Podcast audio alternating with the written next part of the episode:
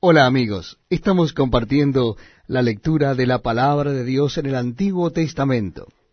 ¿Qué les parece si me acompañan a leer el capítulo 32 del libro de Génesis? Génesis capítulo 32. Dice así la palabra de Dios. Jacob siguió su camino y le salieron al encuentro ángeles de Dios. Y dijo Jacob cuando los vio, campamento de Dios es este y llamó el nombre de aquel lugar Mahanaim. Y envió Jacob mensajeros delante de sí a Esaú su hermano a la tierra de Seir, campo de Edom.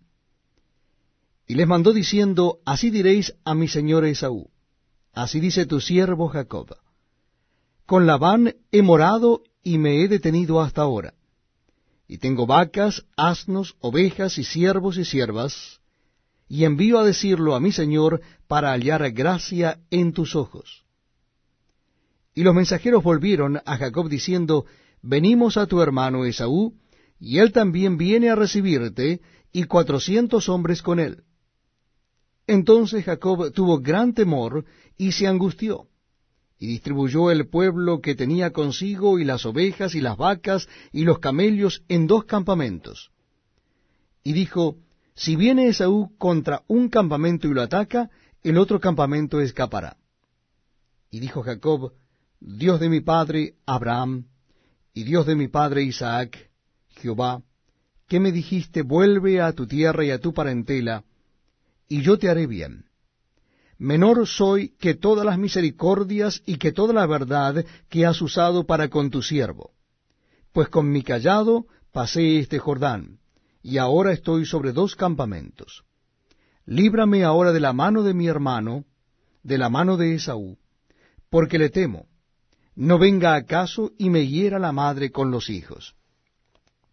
Y tú has dicho, yo te haré bien, y tu descendencia será como la arena del mar, que no se pueda contar por la multitud.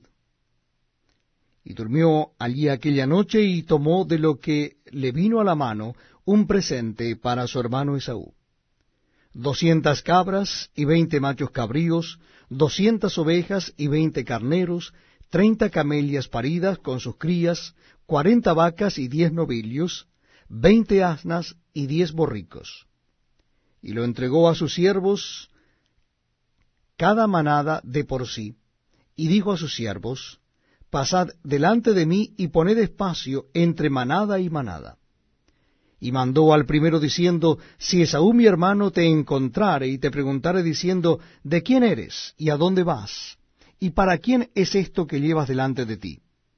Entonces dirás, es un presente de tu siervo Jacob que envía a mi señor Esaú. Y he aquí también él viene tras nosotros. Mandó también al segundo y al tercero y a todos los que iban tras aquellas manadas diciendo, conforme a esto hablaréis a Esaú cuando le hallareis. Y diréis también, he aquí tu siervo Jacob viene tras nosotros, porque dijo, apaciguaré su ira con el presente que va delante de mí, y después veré su rostro, quizá le seré acepto. Pasó pues el presente delante de él, y él durmió aquella noche en el campamento. Y se levantó aquella noche y tomó sus dos mujeres y sus dos siervas y sus once hijos, y pasó el vado de Jaboc. Los tomó pues e hizo pasar el arroyo a ellos y a todo lo que tenía.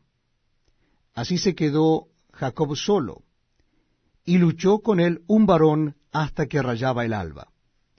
Y cuando el varón vio que no podía con él, tocó en el sitio del encaje de su muslo, y se descoyuntó el muslo de Jacob, mientras con él luchaba. Y dijo, Déjame, porque raya el alba. Y Jacob le respondió, No te dejaré si no me bendices. Y el varón le dijo, ¿Cuál es tu nombre? Y él respondió, Jacob. Y el varón le dijo, no se dirá más tu nombre Jacob, sino Israel, porque has luchado con Dios y con los hombres, y has vencido. Entonces Jacob le preguntó y dijo, Declárame ahora tu nombre.